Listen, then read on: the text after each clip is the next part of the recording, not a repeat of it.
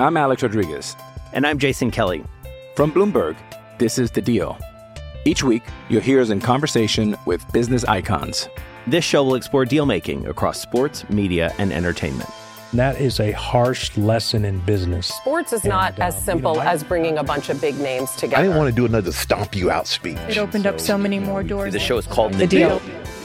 Listen to The Deal. Listen to The Deal on Spotify. It's time for today's Lucky Land horoscope with Victoria Cash.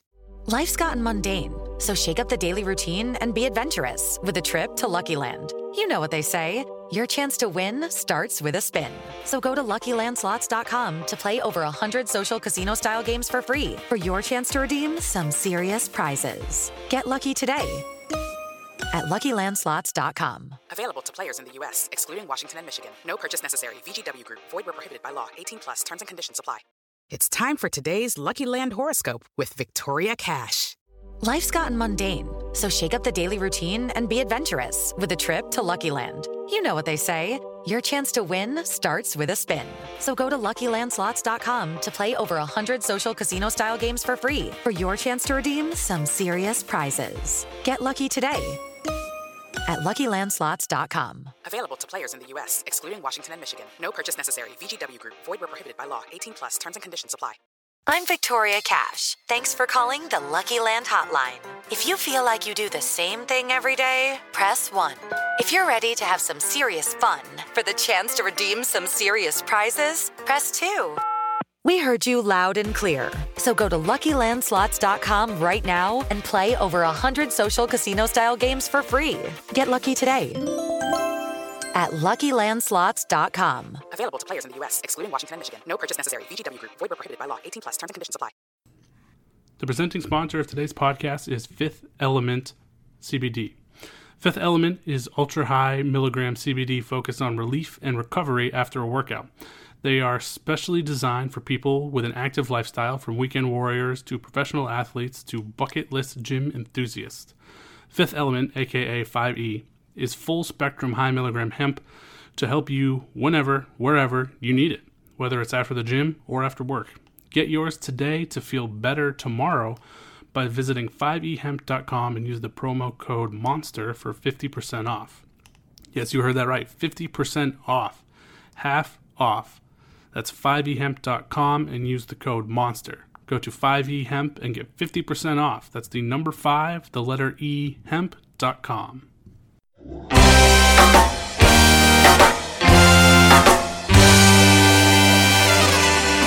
You're listening to the Red Seat Podcast, part of the Over the Monster Network. Red Sox fans have longed to hear it. The Boston Red Sox are world champions. Hosted by Jake Devereaux. It's gone. It's into the bullpen. This game is tied. This game is tied. David Ortiz. David Ortiz.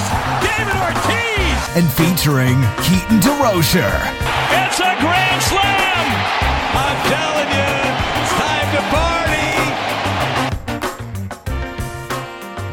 Welcome back to episode 212 of the Red Seat Podcast. This is your host, Jake Devereaux, and today I am joined by a special guest to the show. Instead of uh, Keaton DeRocher, we are joined by Ian Cundall. I should say I am joined by Ian Cundall, the scouting director at SoxProspects.com. Ian, what's up, my man?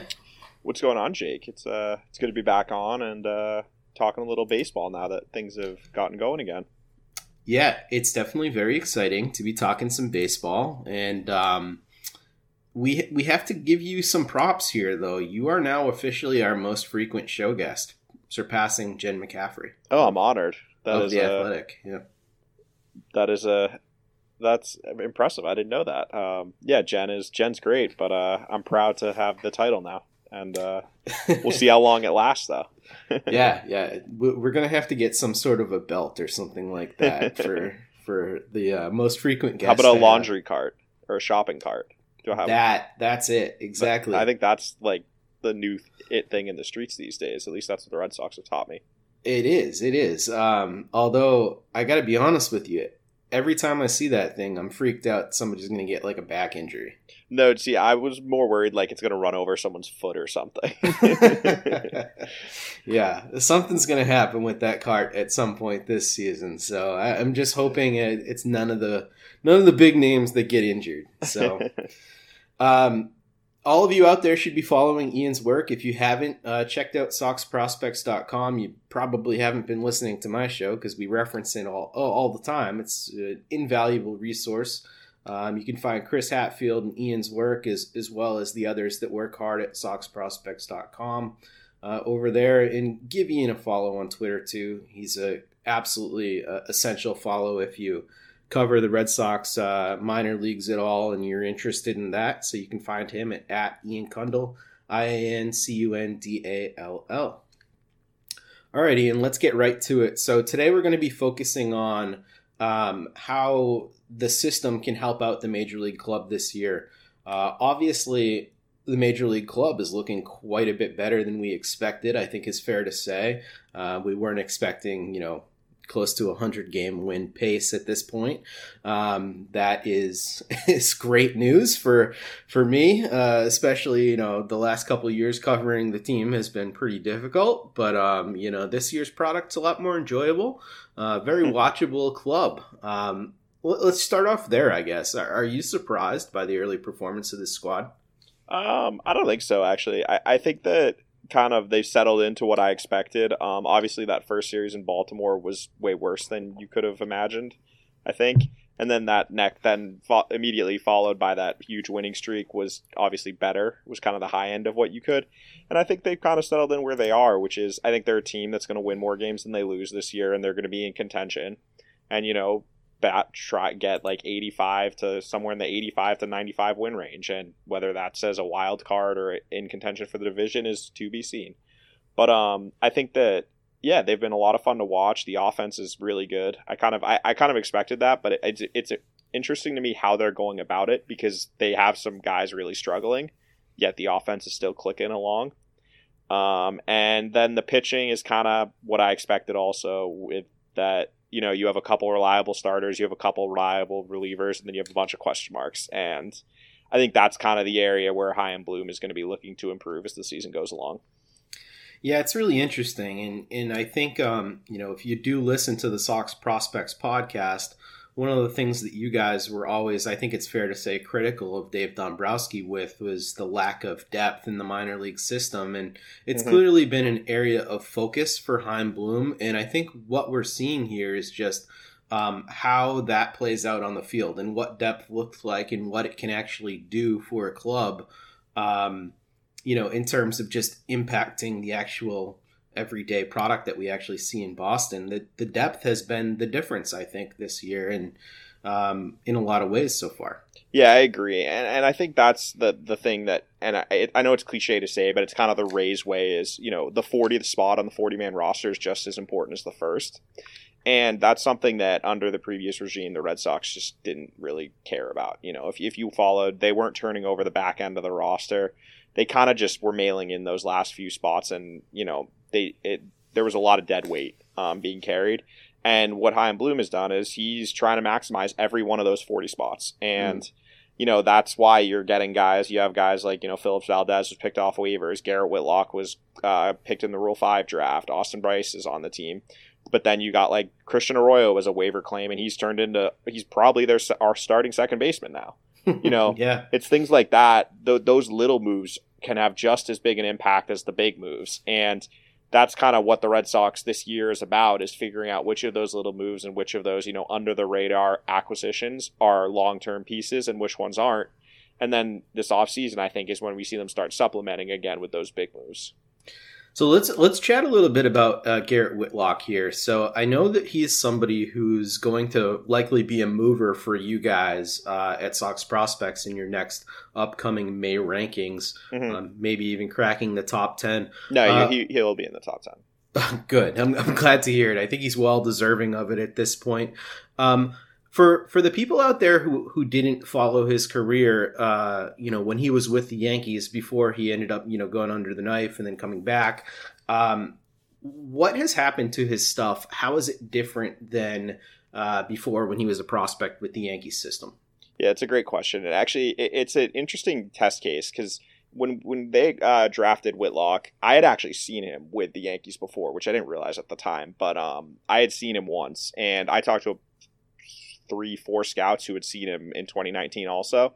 So we had we were pretty confident in our report of him, and that's why we ranked him in the 30s because we usually hedge lower on guys we haven't seen. Um, I like to see guys in person before I'm comfortable, you know, really shoving them up the rankings. And so since we hadn't seen him, you know, the reports were pretty tepid. You know, you're looking at a guy who's six five, which great frame, which you love to see. But fastballs, you know, low 90s, couple of fringy to average secondary pitches like average slider, fringy changeup. You know, throw strikes, doesn't miss a ton of bats. You know, maybe we heard, you know, maybe like an emergency swingman type, you know, something like that. It's not the sexiest profile. Mm-hmm. And that's kind of why we had him where we did. I think he was like 31 or 32. Still a good, you know, good ranking, but you know, not a top 20, top 10 guy. Right. And um, what happened is he came back from Tommy John, and the first thing is his, his fastball velocity is ticked up. Um, you know, now he's throwing like a sinker in the 94, 95, 96 mile per hour range, which is a big difference from throwing it in, you know, 91, 92. Um, so you're getting a full grade on the fastball at least. And then the biggest development is with his secondary pitches is his changeup has become his best secondary pitch. And I've talked to scouts who've seen the Red Sox this year, um, turning in their major league reports to put like a 60 and a 65 on the changeup. Oh my goodness! And that was yeah. a pitch that talking to scouts who saw him in 2019 um, when he played with Trenton were like, it's a 35, 40, 45 at best. You know, so he's gained like two grades on his changeup in and that's just not something you can ever predict. You know what I mean? Like yeah.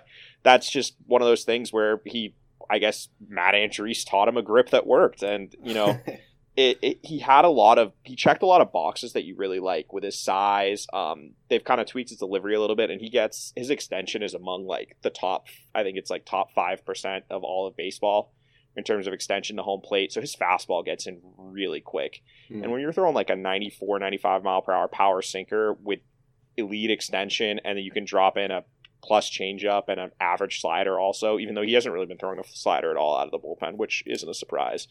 But yeah, I mean, that's just a completely different picture than kind of the report you get, you know, coming out of Trenton in 2019. And that's why he's shooting up the rankings. And now it's kind of created this dilemma. It's, he's probably their second best reliever. That was what I, I was talking to, uh, a scout who had them recently, and he turned him in him in as their second best reliever right now, but they pretty clearly have a very strict schedule of how they're pitching him. Yep. And it's kind of created this conundrum of like, what do you do? Because I think long term he could be a starter, and obviously that's more valuable than a reliever. But with the way the team is constructed this year, they really need him in the bullpen, and yeah. they need him to be pitching more than he it kind of is right now.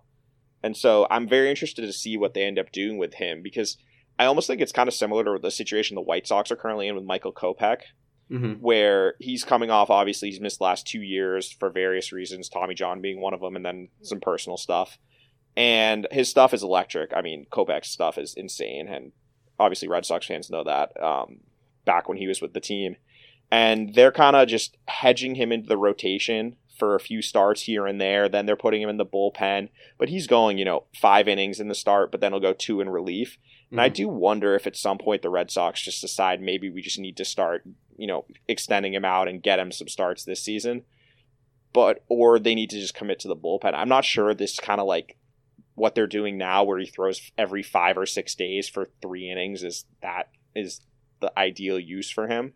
But at the end of the day, the most important thing is keeping him healthy. And if this is what they need to do to do that, I guess I'd support that. But it's just, I'm interested to see kind of how his role evolves over the season. Yeah, it's going to be interesting too, and, and especially if they can, you know, stay in contention all year long and be battling for a playoff spot. You know, his his innings are going to become exponentially more important as well, and how they use those innings are going to become more important. So yeah, I agree. It's it's really interesting. It's it's a great development. Uh, feels extra sweet to steal a guy like that from the Yankees as well.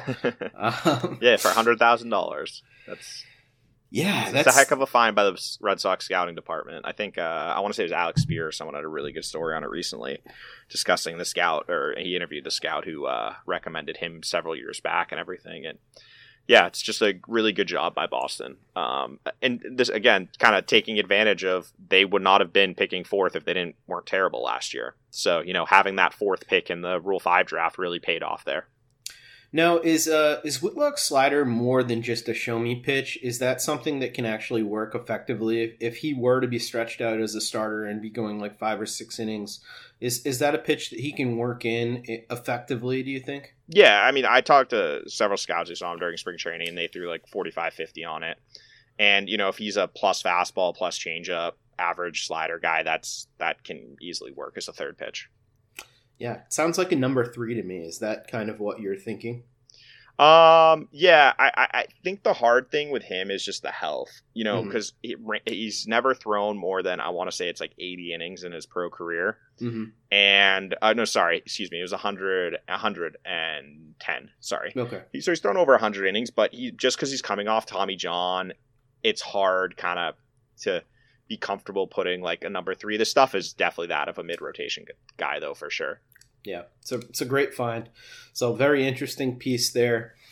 All right, so we're going to start talking about some of the Red Sox top prospects who have not yet made an impact at the major league level. And the first guy I want to talk about is Jarren Duran. He's 24 year old lefty bat, um, plays some center field, also plays some corner outfield. Uh, my first question to you about Duran is what does he need to work at to be major league ready? Um, well, yeah, I, I, actually was able to see Duran last week in person, which was fun. Um, I got out to Worcester to check out the new park and uh, saw a couple of scrimmages of the alternate site team versus the Mets alternate site team, and I it gave it got a pretty good look at Duran. You know, I saw him in like ten at bats over the couple games. But um, it kind of showed there's there's two main areas for me that he needs to really work on, and the first one is kind of the one I think the media has talked about the most is his defense. Um, he's not a great center fielder. And mm. I do not think the Red Sox would be comfortable putting him in center field at the major league level right now. And I think the recent news that came out today has kind of emphasizes that. Um, he just his he's not a natural center fielder, and it, it's understandable. He's been playing the position for like a year and a half, but he just doesn't get good reads off the bat out there, and his instincts are just they're not great. And um, it's something that I think it could improve over time, and he gets away with it somewhat because of his speed.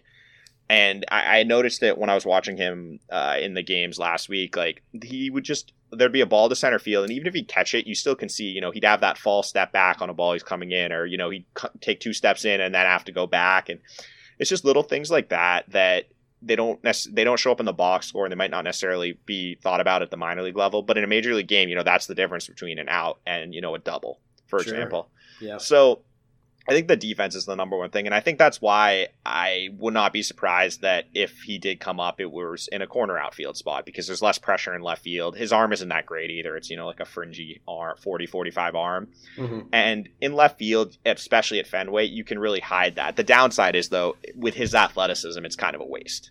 Right. So it's, it's a trade off, you know do you want someone who's a 70 runner who I've seen him go get it and you know he can make up for those those misreads or that that bad first step because of his speed. That's kind of you know th- that's not as valuable in left field. So that's the one downside of him being in the corner. But I think if they, they reach the point, and I don't think we're there yet, but if they reach the point where they decide that this, the second part, which is I'm going to talk about his bat, is ready, then that would be the place to do it. Would be in left field. Um, yeah, sorry, go ahead. I just want to follow up on that defense thing. Is, is this the type of thing that could be fixed just with reps and or, you know, being here up in Boston and picking the brain of Alex Verdugo, a guy who's just, you know, very solid all over the field? Is that the type of thing that he can work on with coaches and with his fellow players and, and get better at? Or is it something that you feel like is just more innate and he just doesn't have a knack for the reads? Um, I mean, it's hard to say because it, it's hard just because he hasn't played outfield for that long. Right. You know, if if he was someone who had played outfield all through coming up in college and he still was doing this, then I would say, yeah, at this point it's kind of a lot. You know, they're not going to be able to really make much of a difference there.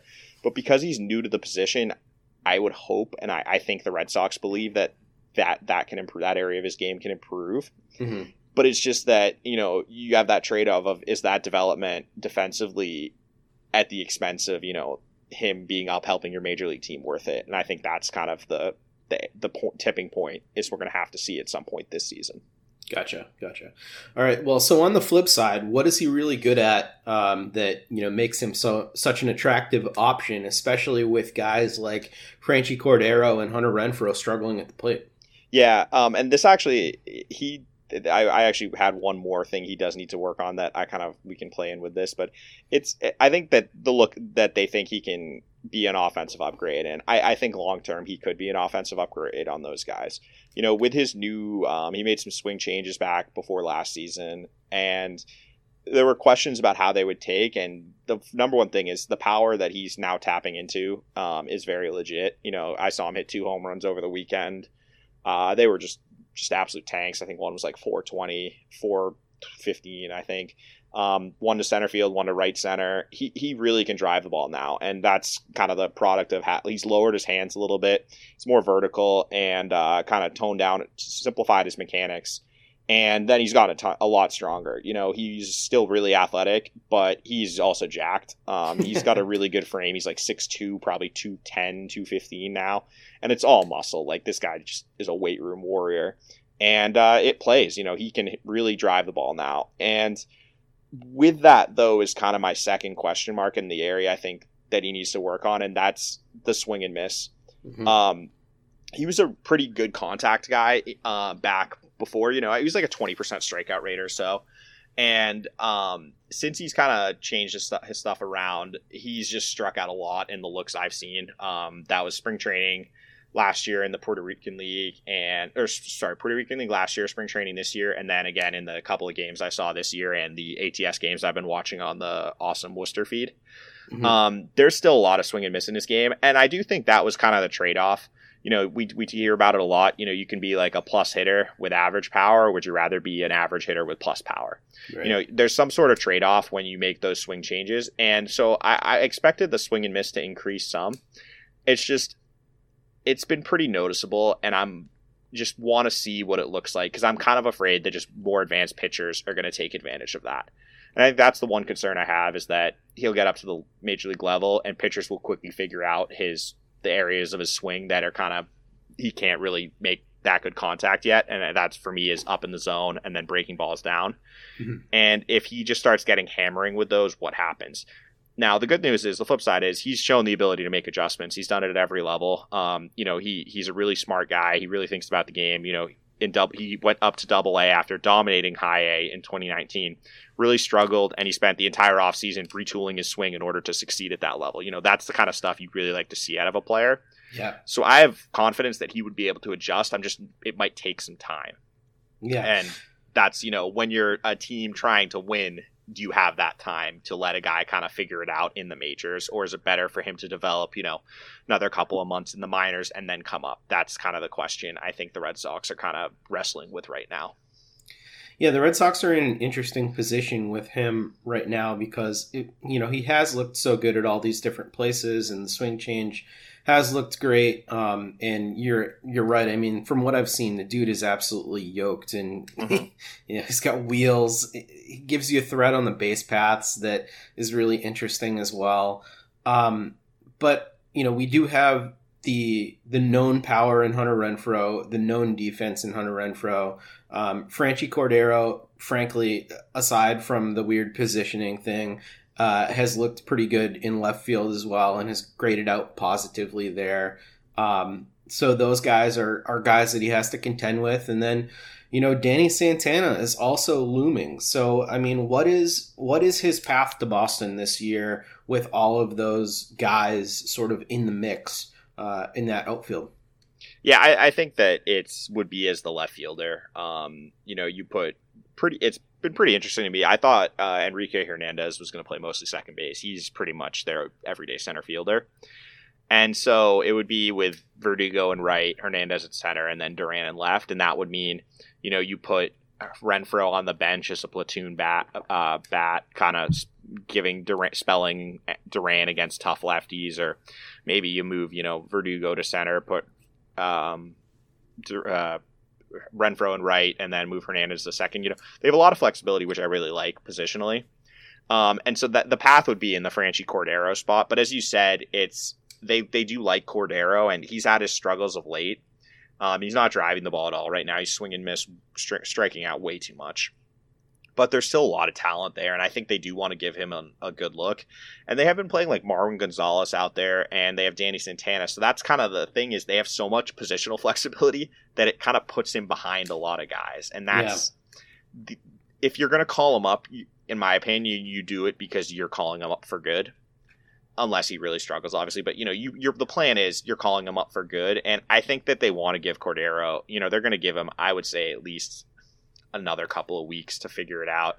And then, yeah, the quickest path though would be Cordero continues to struggle for a couple more weeks, and Danny Santana gets up and just doesn't have it. You know, he's not back yeah. from his injury, which I mean we don't know. He was terrible last year, but that seemed to be because of the injury. You know, if he just doesn't have what he showed in what was it, 2019 was this really good year, I think. Uh, yeah um, then that's the path. But I just think there's a lot of people ahead of him right now that I think you give at least a cursory chance to or give a longer look to before you turn to Duran. All right, so I'm going to ask you to prognosticate a little bit. He is up by what date? Uh, I would say like June 1. Oh, wow. Okay. I would say like June. I was to say I was debating between like June 1st and June and June 15th. I think probably June 15th is safer, but I could see you know, somewhere in that June range. And, and the thing that obviously we can't account for that could accelerate is just if there's injuries.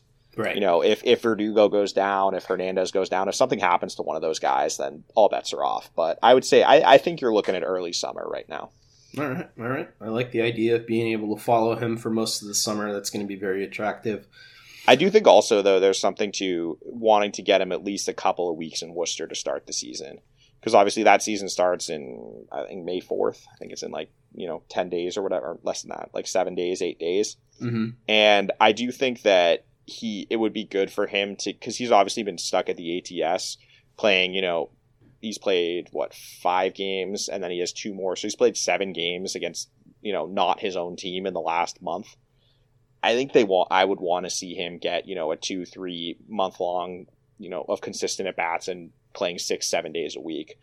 Um, because right now, yeah, he's just not been having that competitive environment. And, you know, you, there's only so much you can do in a simulated game or in a scrimmage to get, you know, that competitive juices flowing and kind of, you know, you can't really replicate what it is like to face major league pitching in a competitive atmosphere at that level. So I think he does need to get some competition against other teams in games that counts first.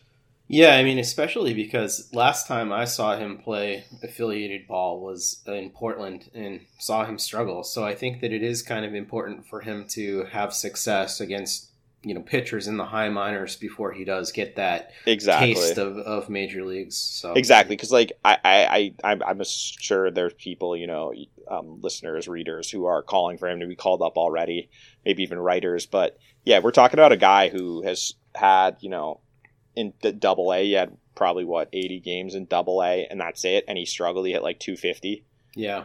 You know, that, that's a super aggressive if he just did, never plays in triple A and they just promote him to the majors. And that's why I, I just don't think we see it imminently, but I do think he could play his way there. Like, if he comes out in the first month that is just crushing the what I don't know what the AAA league is called now, honestly. Whatever the AAA league is called, um, Eastern League, I think, still? or the Eastern International League, or whatever. Yeah, I don't know, like whatever it's called. But if he, if he just crushes that for a month, then maybe you know you you, you accelerate it. But I think they'll want to see him kind of get some games under his belt. Yeah, the other wrinkle there is he's going to be playing the same six teams or five teams uh, in that division as well. Uh, well, they're with Worcester too because of the way the schedule yeah. is shaking out this year. So you know, he's going to spend a lot of time on buses to New York. That's for sure. yeah. Well, I think he's on a bus to New York right now because they play, I think, tomorrow against the Mets team. There we go. All right, so uh, let's talk about uh, second baseman slash shortstop uh, Jeter Downs, 22 year old right handed bat, um, one of the prizes in the Mookie Betts trade, along with Alex Verdugo. Um, his path to the majors is a little less clear. What does he need to be working on right now to be major league ready? What are some of the gaps in his game at this point? Um, I think there's a couple. It's uh, and a lot of it is just being consistent every day. Um, I, I, think the Red Sox even talked about it last year. Is you know he'd have some good days, he'd have some bad days, and he's just got to come in day in and day out and just consistently perform. Um, yeah, with Downs, you know, he's someone who he doesn't really have a standout tool, but he also doesn't really have a huge hole in his game. It's a bunch of you know 50s and 55s or around that. And so I, I think that more, as I said, it's just the consistency and it's just getting reps. You know, he's another guy who in his career, I believe he's played like 12 double A games. So, you know, he's not someone I don't think you're going to he's in the, you know, the frame to be called up anytime soon because he's just he's young, you know, he's still 22. He's not had a lot of high minors experience and he needs those consistent reps both in the field and at the plate um, in order to continue to develop his game and you know refine his approach uh, at the plate, and then also kind of improve in his consistency in the field and show whether or not you know he's someone who you think can be a shortstop or more is probably a second baseman, mm-hmm. which I, I, would lean more now. But I think he could probably you know fake it at shortstop. But um, I think that you know his path is second base, but I don't think it's something we see this year, especially because they do have guys ahead of him in the minors. You know, guys like Michael Chavis is in the minors and he's playing some first and some second, and Jonathan Arauz is in the minors also, and he obviously got some MLB time last year and he's played a lot of infield. So I just think that he's someone they want to give you know consistent everyday at bats in the minors, and unless he just absolutely destroys the baseball, I just I'm not sure we see him at any point this year. Yeah, it seems like a position where at the major league level they just have so much redundancy, especially with Christian Arroyo kind exactly. of uh, coming up and, and looking as good as he's looked as well. Um, mm-hmm. With with all those fifties, fifty fives across the board, if you had to pick one thing that is sort of the standout thing with him, is, is there anything there, or is it just that that collection of fifties, fifty fives makes him just an overall very solid potential major leaguer. Um, I, I think he can hit. I, I think that you know he's he's got really good bat control. I like his swing. He's got bat speed.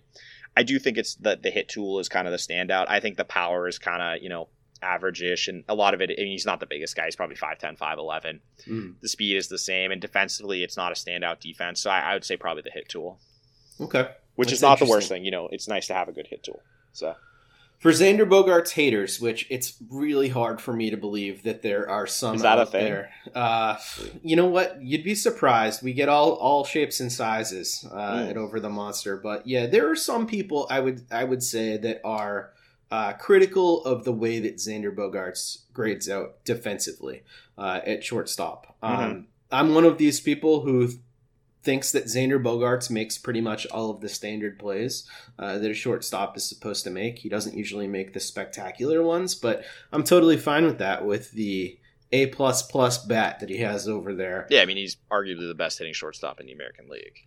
Yeah, I totally agree with you. I'm like president of the Xander Bogaerts fan yeah. club. Um, but there are some people who are a little bit critical of his defense and have pointed to Jeter Downs as a potential replacement at shortstop. Is there any potential that Jeter Downs could push Xander off of the position, or is that just as no. foolish as it sounds? Yeah, I don't see that. You know, the only way would be if Downs was a standout defender, and I would say best case he's like a 50 defender at shortstop. And even scouts I've talked to on it are very split on whether he can even stick there long term. So I, I, think he profiles better at second base, and I don't know why you would want to disrupt what Bogaerts is doing. Like I know his defense this year, especially, I, I think it grades out really poorly on Statcast. I want to say, yeah. Um, but yeah, like when he's hitting like he is, you just kind of let it go. You don't want to throw off that mojo. And I, I know he's he's been you know he's had his struggles, but I'm Alex Rodriguez, and I'm Jason Kelly from Bloomberg. This is the Deal. Each week, you'll hear us in conversation with business icons. This show will explore deal making across sports, media, and entertainment. That is a harsh lesson in business. Sports is not and, as uh, simple you know, as bringing a bunch of big names together. I didn't want to do another stomp you out speech. It opened so, up so many more doors. The show is called The, the deal. deal. Listen to the deal. Listen to the deal on Spotify. Judy was boring. Hello. Then Judy discovered chumbacasino.com. It's my little escape. Now Judy's the life of the party. Oh, baby, Mama's bringing home the bacon. Whoa. Take it easy, Judy. The Chumba life is for everybody. So go to ChumbaCasino.com and play over 100 casino style games. Join today and play for free for your chance to redeem some serious prizes. ChumbaCasino.com. No purchase necessary. Void where prohibited by law. 18 plus terms and conditions apply. See website for details. Yeah, I mean, and the other issue is if he's moving somewhere, it's probably to third base. It's not going to be to second base, which creates a whole new set of issues. So Yep. I just don't don't see what the point of disrupting what he's doing there. And you better believe his agent they, they got to be careful there because he has an opt out and he's Mhm. probably going to opt out so they're going to have to give him a new deal i do not think moving him off shortstop is a great idea when he's got scott boras as his agent Yeah, I want him to be the shortstop for the Red Sox for the next 10 years. Um, and I don't want anything to mess with that. So, yeah, uh, I'm with you there. So it sounds like Jeter Downs is probably not a real option for this team here in 2021.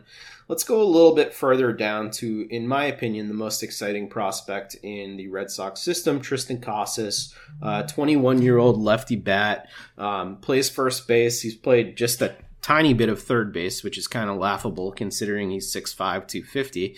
Um, but Casas is just, he's an incredible talent. I mean, let, let's start with not what he needs to work on, but why should we be getting so excited about him at this point? What what are his biggest skills? I, I think we know we've kind of talked about with these last couple of guys that there's a bunch of like average-ish tools. Casas has loud tools. You know, we're talking about a guy who you could really go like plus hit 70 power on. Like it's a he's a legit and it's probably more like plus plus, but and it could be a trade-off situation. Maybe he goes 50 70, you know, with that.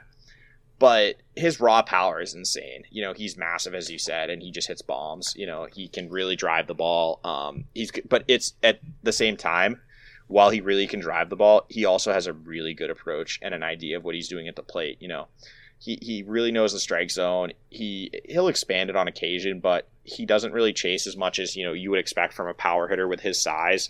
He makes a decent amount of contact, and he you know he really has a good approach up there. You know he he has a two strike approach. He really chokes up on the bat with two strikes, just looking to make con- contact. He really thinks about and you know wants to be successful at his craft at the plate.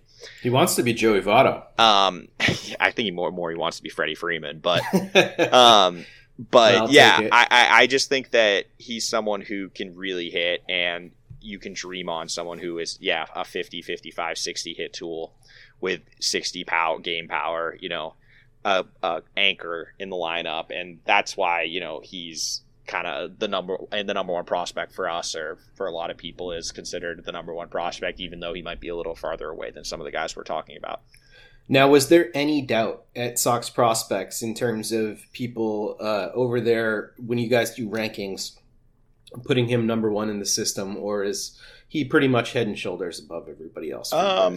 I don't think he's head and shoulders above. I think him and Downs are pretty close, but that's more of a reflection of Downs is very good. Mhm. Um, but I, I there was no we that him being number one was a consensus decision. Okay.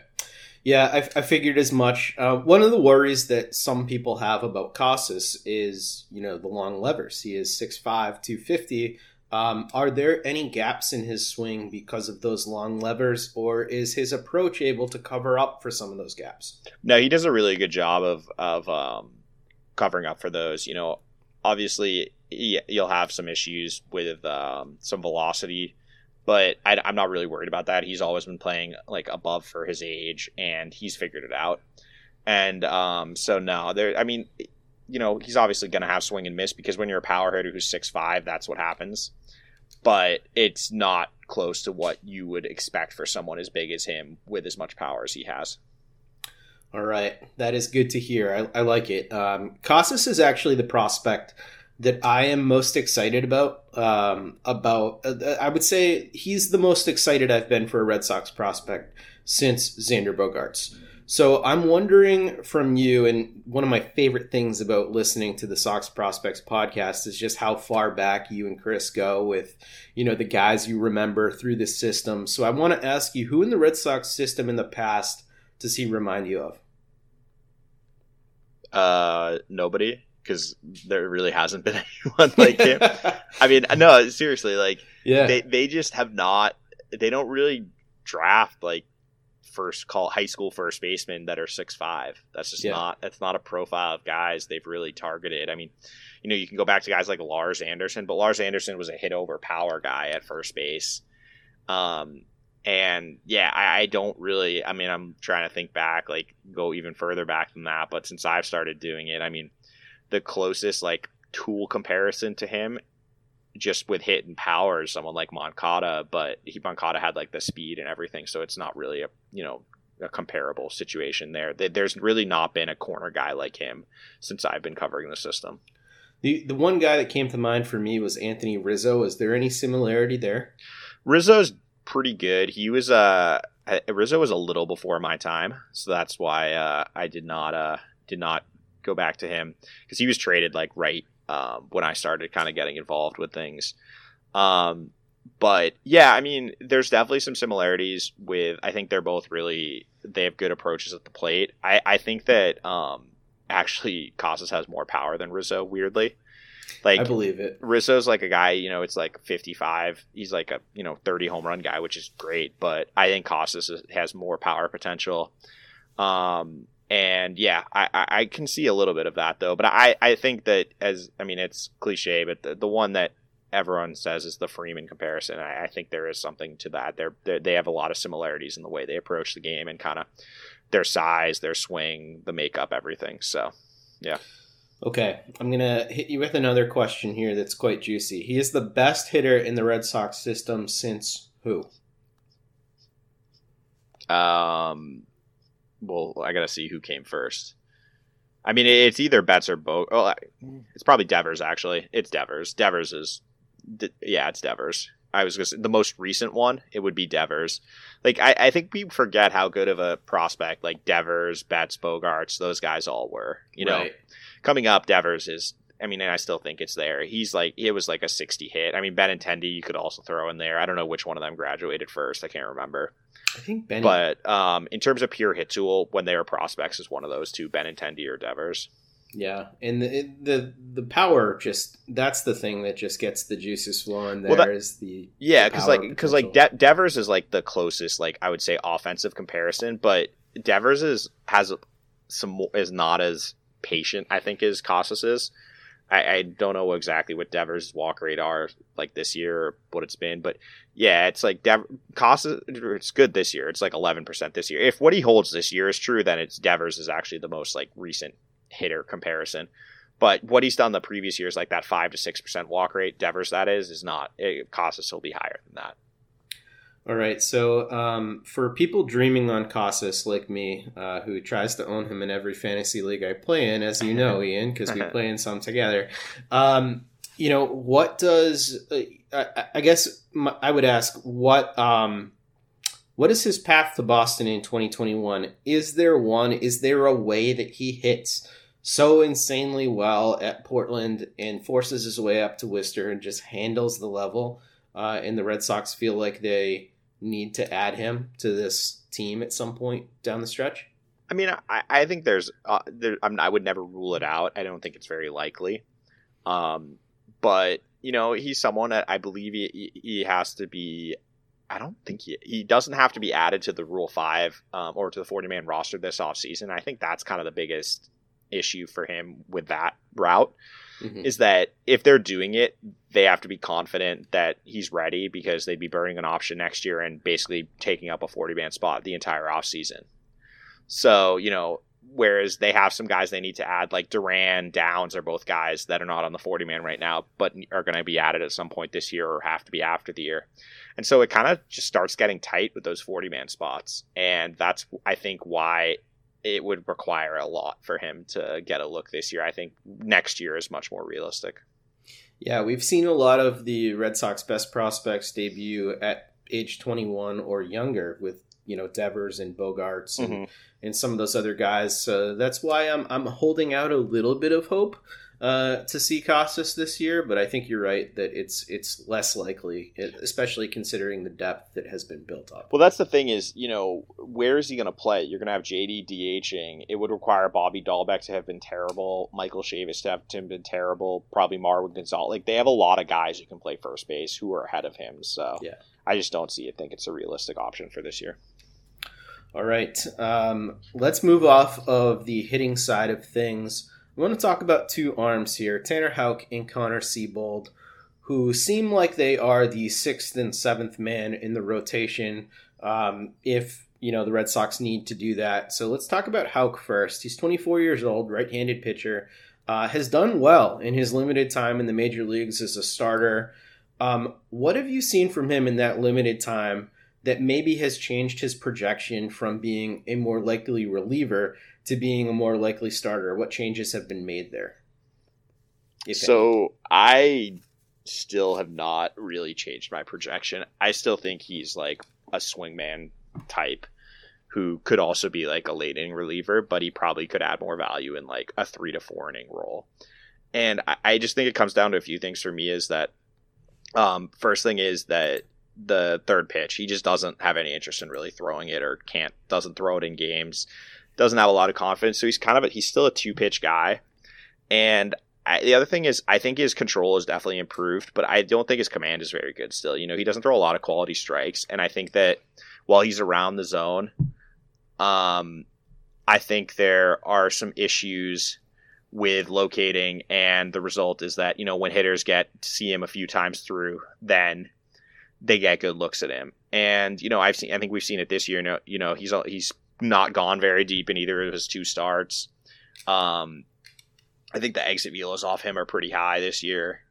And while the walk rate is down considerably, you know, he's just given up a lot of loud contact. And, and I think the other, th- just talking to scouts who've seen the Red Sox this year, spring training, etc., I still have not talked to anyone who confidently projects him in the rotation. And I know a lot of Red Sox fans want him to be in the rotation, but I do think it's interesting that, you know, the, the, there's just not a lot of, the, at least the people I'm talking to, who think he can be a starter and hold up long term in that role. And that doesn't mean he's not going to be a valuable contributor. They all think he could be a valuable part of the future of the Red Sox, but just not in a every five day starter role. Um, and and you know what I've seen from him hasn't really changed my projection. I still think it's more like a swingman type who could be a really key piece, but probably can't be going you know five innings every fifth day. So he never really did get a feel for the changeup. Um, there was a lot of talk about throwing this splitter What's going on with that? I mean, why has he seemingly been reticent to throw this splitter? Because when he comes up to the majors, we don't really see that pitch. Yeah, I, I don't know. Um, I, I think that it, I, I think it's hard to tell a guy you have to throw a pitch when he's had success with only two pitches. Do you know what I mean? Yeah. So I, I just think that he's had success with only two pitches. So why would he, you know, why would he go throw something he doesn't have confidence in at the major league level? But I, I think you know when he, when I've seen him throw at the minor league games and in like the scrimmages and everything, it just hasn't really he hasn't shown any feel for it. He hasn't developed it. It's a tough arm angle for a splitter. Um, you know, you don't see a lot of good splits or changeups from that sidearm slot or low three quarter slot. And I think that yeah, it's just you know when you're having success with your fastball and your slider, it's or your sinker and your slider, it's not you know you don't really want to throw that third pitch. Is there any other pitch type that you think might work naturally with his arm slot? And I know that the Red Sox, you know, tried to change him to more of an over the top arm slot and it just kind of screwed him up and it didn't really work for him. You know, for, for a guy who has such a feel for a slider, you would think maybe he could also throw a different type of breaking pitch, maybe a curveball as well, to give him another compliment to his repertoire. Because some guys, it just seems like don't have a feel for the changeup but can throw the bendy stuff a little bit. Eh, I'm kind of at a loss for what other pitches he could try at this point that might click with the way that he throws. Yeah, I mean they um they obviously tried though a curveball with him before and it didn't really pay off. So or it didn't really work. So um I don't know. Yeah, I, I it's it's a tough one. I, I maybe he starts trying to throw a cutter like you know Adam Ottavino has mm-hmm. one. He kind of throws that weird slot.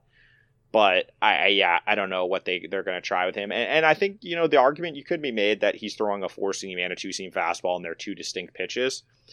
But um, I just think that you need something to get lefties out, and that's the biggest thing holding him back right now. I was actually just about to make that argument. Um, so I'm glad you brought that up. Yeah, so that's one of the things that I have noticed when watching him, though, and when he's been effective is he seems to have two distinct fastballs, and he also seems to have a harder slider and a more uh, traditional slider. Yeah, um, yeah. I mean, and and that's that's another way to do it. You know, if you can get really good at taking something off and kind of like changing up the shape a little bit of a pitch, then that's another way to go about it. But I, I, I do think though that just it, the hard thing is that even if you're doing that, it's still going to have similar shape or similar like angle. And the biggest thing is he needs something going away from lefties, not towards them. Okay. So obviously lefties are going to continue to be a problem unless he has that. Um, you know, if you listen to WEEI or anything like that, you'd think that we have the next Jacob Degrom on our hands with the way that callers uh, have been have been treating him. Um, who is the first man up though? If the Red Sox do need a starter between he and Connor Seabold at this point. Oh, it's definitely him. I mean, the, the, there's a reason that he's been up, you know, with those double headers and everything. But um, yeah, um, I, I, I think it's without it, it's definitely him, and, and I wouldn't be surprised if you know we see him pretty soon, and with you know maybe Garrett Richards going on the DL for a groin strain, quote unquote, or something to kind of work on his mechanics. Um, I, I think he will probably be up at some point pretty soon again. Yeah, it's interesting. I, I hope that Garrett Richards is able to figure out his mechanical issues because he does definitely look out of sync and kind of has since the start of the season.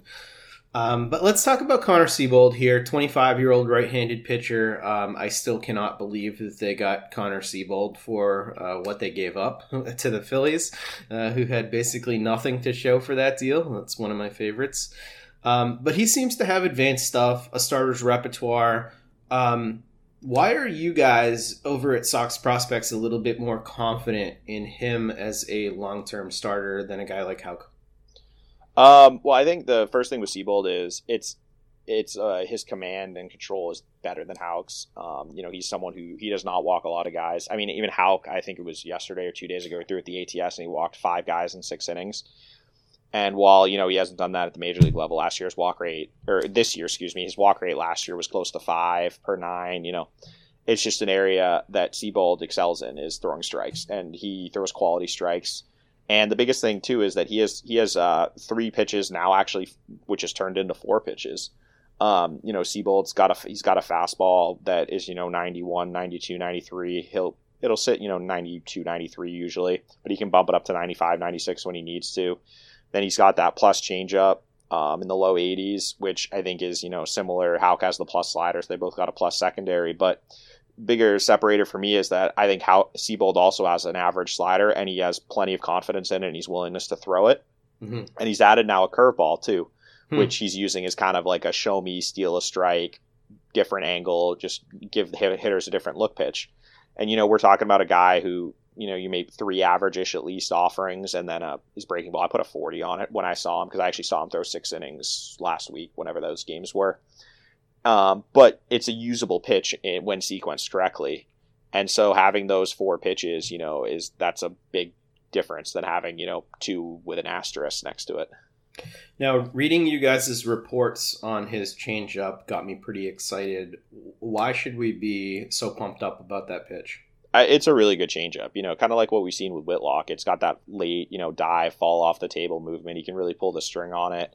Um, he's actually not had feel for it the last couple of weeks, which is interesting. Um, he, has, he said it in a, one of the post games after he threw because I when I saw him, he only threw I want to say like four or five the entire thing, and I, I assumed it was because he was working on his breaking ball, but it turned out afterwards he said that it was actually just he hasn't as great feel for it. But he, even in his last out inning of when I saw him, he threw a couple plus ones where he finally kind of started to feel it a little bit, I guess. Um, but yeah, it's just you know it's got good separation from his fastball, ten plus miles an hour, and then it's got that late you know deceptive dive that really fools hitters because he throws it from the exact same you know same release, same slot, um, same you know arm action and speed, Mhm. but it's 10, 12 miles an hour slower, and Wow. so yeah, it plays. Yeah, that's a that's a deadly pitch when you have that identical arm speed to the fastball. That's that's nice. Well, and that's the thing. You know, you look at how how someone who even when he's throwing his splitter well, it's the the, the separation's only like five, six, seven miles an hour. You know that that's a big difference when you have that versus when you're having you know ten to twelve miles an hour.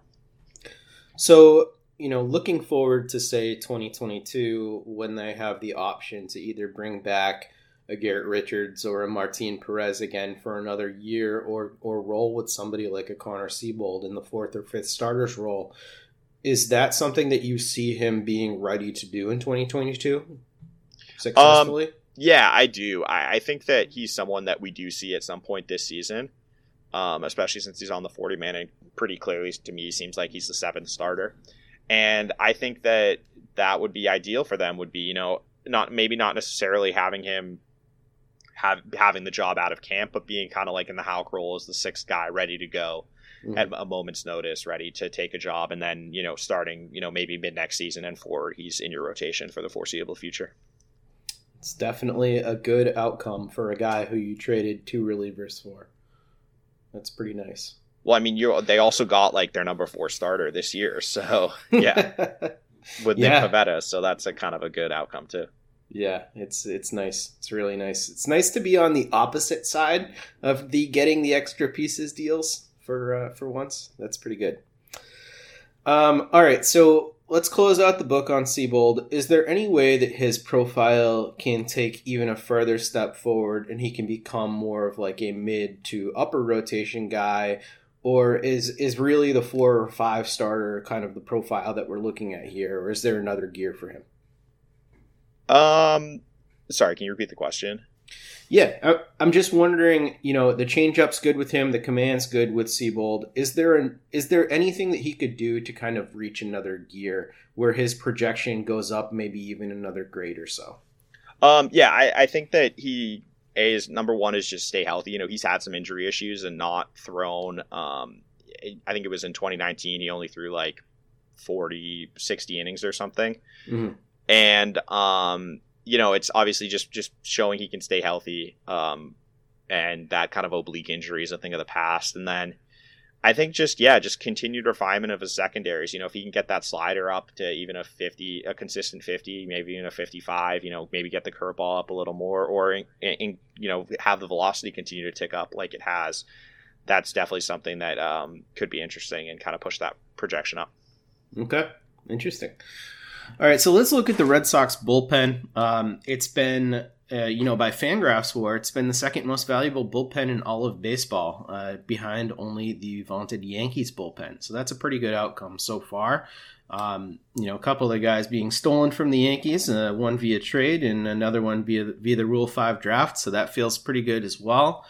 Um, but looking at the bullpen, um, the only two guys who are on the 40 man who are not in the major league bullpen right now are Eduard Bazardo and Colten Brewer. Um, we have a bunch of relievers kind of struggling in and out uh, in in the Red Sox bullpen. Austin Brice has not looked great. Josh Taylor has certainly not looked like himself. Phillips Valdez has seen his command come and go. Um, Ryan Brasier is reportedly rehabbing right now and could be potentially on his way back right there. I guess I have some some questions about um, how you see um, the relievers shaking out. Uh, you know the the high A re- or uh, high high minors relievers shaking out. So we have guys like John Schreiber, uh, you know Kevin McCarthy, Rondon, Feltman, Blair, Gonsalves. Are any of these guys sort of more interesting to you than you know any of the back end guys in the Red Sox uh, bullpen right now? And you know, is is the depth better than it was last year when we were pulling out some pretty pretty rough options out of the bullpen? um, yeah, I mean, I, I think that right now there are obviously some guys are struggling. Josh Taylor, especially, his stuff is just not back. Um, I don't know if it's still COVID effects or what, because obviously he had it last year, but his stuff is just not the same, and it wasn't good at spring training either. Um, Austin Brice, similar stuff is not as good as it was in past years. I mean, and the you know some of the other guys are fine, but they're not standouts. Um, I think that Bazardo is the key, is the biggest tool they have, or the biggest asset they have. Um, and I would not be surprised at all if he's up at some point in the next couple of weeks, and maybe for good. Um, I, I, just think that you know he can throw strikes. He's got three pitches or you know two and a half pitches, and one of them is a true you know hammer secondary pitch that can get MLB guys out. So I, I think that he's the key one, but I think kind of not on the forty man. I think the the guy that I would look at is Kevin McCarthy. Um, he's someone who's kind of a different look to what they have. You know, he's more of a, a two seam sinker baller. You know, in the high eighties. Um, but he was really good in spring training, and I believe he has an opt out coming up at some point. So if they want to keep him around, we could see um, him being kind of someone they make the move for. But I think that while they might not not not necessarily have any like true like other you know standout guys, they have enough volume that they can kind of figure it out from there. and kind of you know find some guys that it will um, that you know that just kind of churn and burn until you find a guy or two stick for those last couple of spots because you know, getting Brasier back will obviously be a big help because he's someone they clearly counted on for late innings and he's not there. And that's kind of left this weird, you know, in between role where, you know, one night it's Matt Andriese, one night it's, you know, Sawamura, another night it's Whitlock kind of pitching that seventh inning. And I think having him back would give them a lot more clarity with those late inning roles when, you know, you have Ottavino, Hernandez, and Brasier for the seventh and the eighth innings, you know, and Whitlock on occasion. Mm-hmm. But, um, yeah, I, I think that's kind of the group they're looking from. Yeah, it seems like when Brasier comes back, it makes sense to option one of Phillips Valdez or Josh Taylor, and, and maybe you have Josh Taylor work on his stuff a little bit. Mm-hmm. Um, and you know, Eduard Bazardo, I think could could come up for the other guy of those two that could be optioned. And then I think it gets gets a little bit interesting. I wouldn't feel totally bad about uh, DFAing Austin Brice and putting Kevin McCarthy on this roster at this point either. Yeah, I, I, don't know if we're there yet. I, I think they want to give him a look, but yeah, I mean, I, I do think the Brice Valdez, Taylor spots are definitely going to be up for grabs if things continue kind of the way they're going right now. Yeah. All right, so um, the Andrew Benintendi trade that went down this offseason, um, there were a bunch of prospects to be named later from the Mets. Um, with you know the the Worcester uh, AAA team playing the Mets so frequently, when are the Red Sox going to have an idea of who they are getting in that trade? I don't think we'll hear anything till probably end of May, June, July, something like that.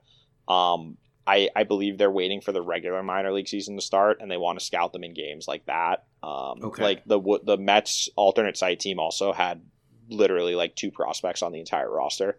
Okay. It was like I saw like Jordan Yamamoto, Arodys Vizcaino, Jared Eickhoff, like Jerry Blevins. It was a bunch of like ex MLB guys mostly.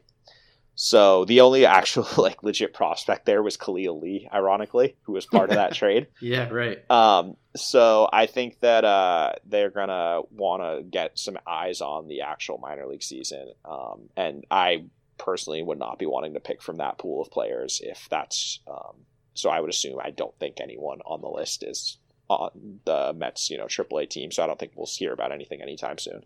Okay. Well, that is good to hear then, because uh, definitely not super interested in any of those uh, guys you just mentioned. Um, what were your impressions of Worcester, though? That's that's my hometown, so uh, I haven't been able to actually be inside the new ballpark yet. Um, you've been to, I think, all of the Red Sox affiliates. I mean, how does it stack up? Uh, yeah, it's it's a very nice park. Um, it's obviously you know P- Pawtucket's a special place. Uh, I've had a lot of good memories there, but for scouting purposes and as a ballpark, it's not very nice. You know, it was old, it was outdated. The the sight lines were really bad. Um, and I think the fan experience kind of suffered because the sight lines were really bad. It was just a weird, weird place to watch a game. Um, Worcester's just you know a very modern, really nice ballpark. The um the seats are very comfortable. There's a lot of good angles. You know, I was walking around the park, kind of like getting a feel for it, watching the game from a few different spots, and it seemed like almost all the seats were really you got a good you got a good look of the action.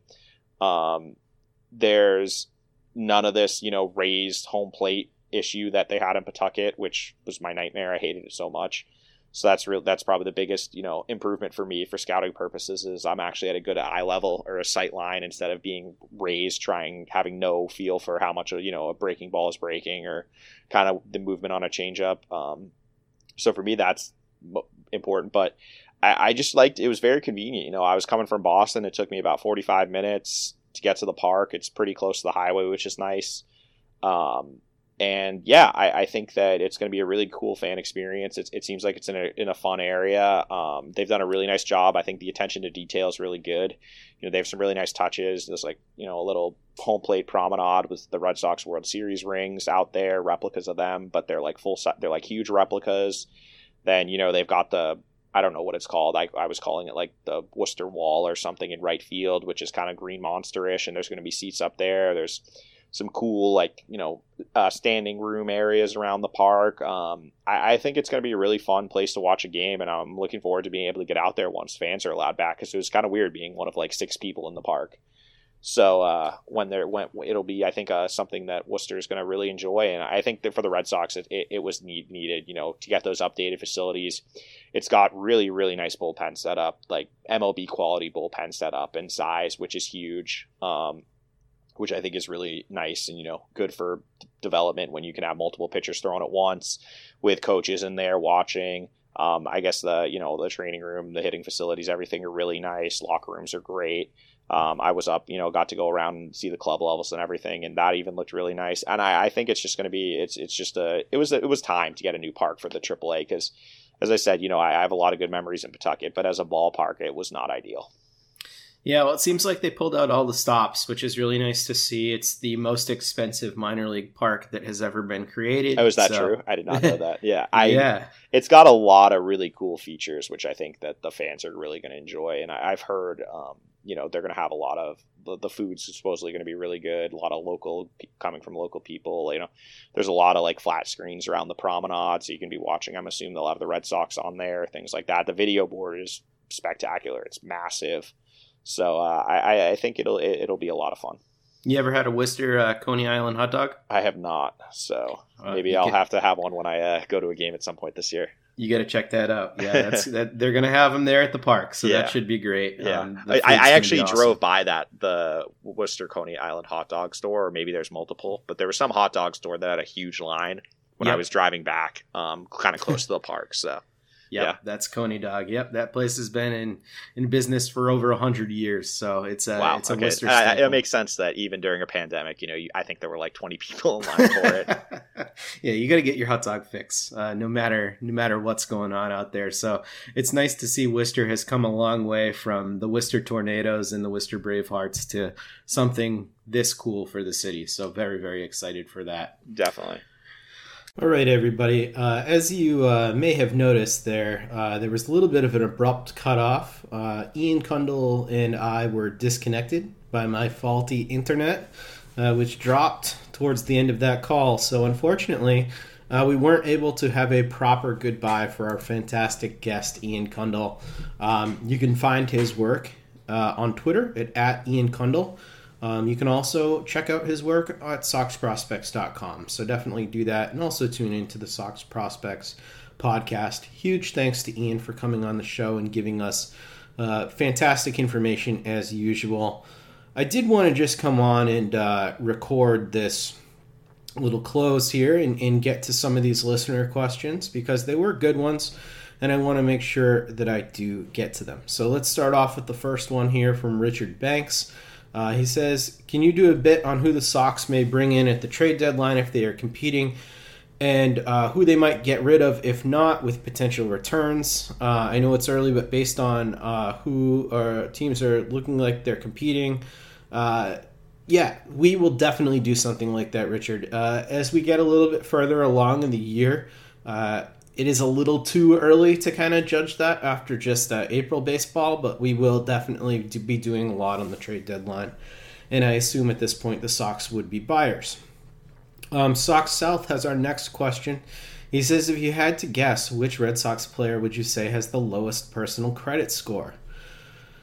Well, you know what? Uh, I can't speculate on who would have the lowest, but I can say that I think that. Um, Alex Verdugo probably has the most extremes. He probably has either one of the best credit scores on the team or one of the worst credit scores on the team. I, I can't see uh, Alex Verdugo being a man of moderation uh, one way or the other. Jeff Wax has our next question. He says, How elated are you that on April 26th we have Franchy Cordero? Uh, you know what? I, am I'm I'm uh, I'm gonna give him a little bit of runway. I'm not totally uh, upset at Franchy at this point. Um, I'd like him to be better. I think he will be better. Um, but you know what? I'm not panicking too too much. Uh, Sox Junkie uh, has our next question. He says, "Why didn't the Red Sox sign Rondon or Taijuan Walker instead of Richards?" Hoping Richards turns it around, but any big leaguer who says he can't control his release point scares the crap out of me the rest of the season. Um, you know what? I, I don't think it is obvious that Rondon or Taijuan Walker was going to be better uh, than Richards. Um, Taijuan doesn't have a track record. Uh, Rondon has battled myriad injuries the last couple of years. Richards actually had the safest track record in profile out of those guys, and his struggles this year have been a little bit of an anomaly. So I think that uh, the process was probably pretty good with signing him. Um, but unfortunately, you know, things aren't working out so far. But I, I think that, you know, he will figure it out. Uh, next question comes from Mike Rosillo, and he says, uh, question for the pod with Franchy's struggles. What are the chances Jarren Duran gets the call to play left field? I know he's amazing offensively during winter ball, brings good speed, and could add some uh, versatility defensively. Uh, while he's currently learning center field in the minors, he does bring experience playing second base in college at Long Beach State. Thanks. Uh, great question, Mike. Uh, we hopefully addressed that for you on the pod earlier with Ian saying that uh, he thinks by June 1 you know, Franchy continues to struggle, that that could be the date uh, that the Red Sox have to do something and pull the trigger and bring up Jarren Duran. So we'll we'll see how he does as the minor league season uh, gets underway, and he should have about a month under his belt at that point. And so if he is continuing to to handle the minor leagues, then I think that uh, you know that's very distinct possibility. All right, that is our episode today. We do appreciate you joining us, and uh, we went a little bit longer than usual, but we had a fantastic guest, so that was an absolutely great show. Um, thank you for making us part of your routine. Uh, rate, review, subscribe, check us out, follow us on Twitter. You can find me at, at DevJake. You can find the Over the Monster account at, at Over the Monster. You can find my colleague Keaton at Spoken Keats, and uh, you can find Ian one more time at Ian Cundall. Thanks a lot for joining us. We'll be with you next time.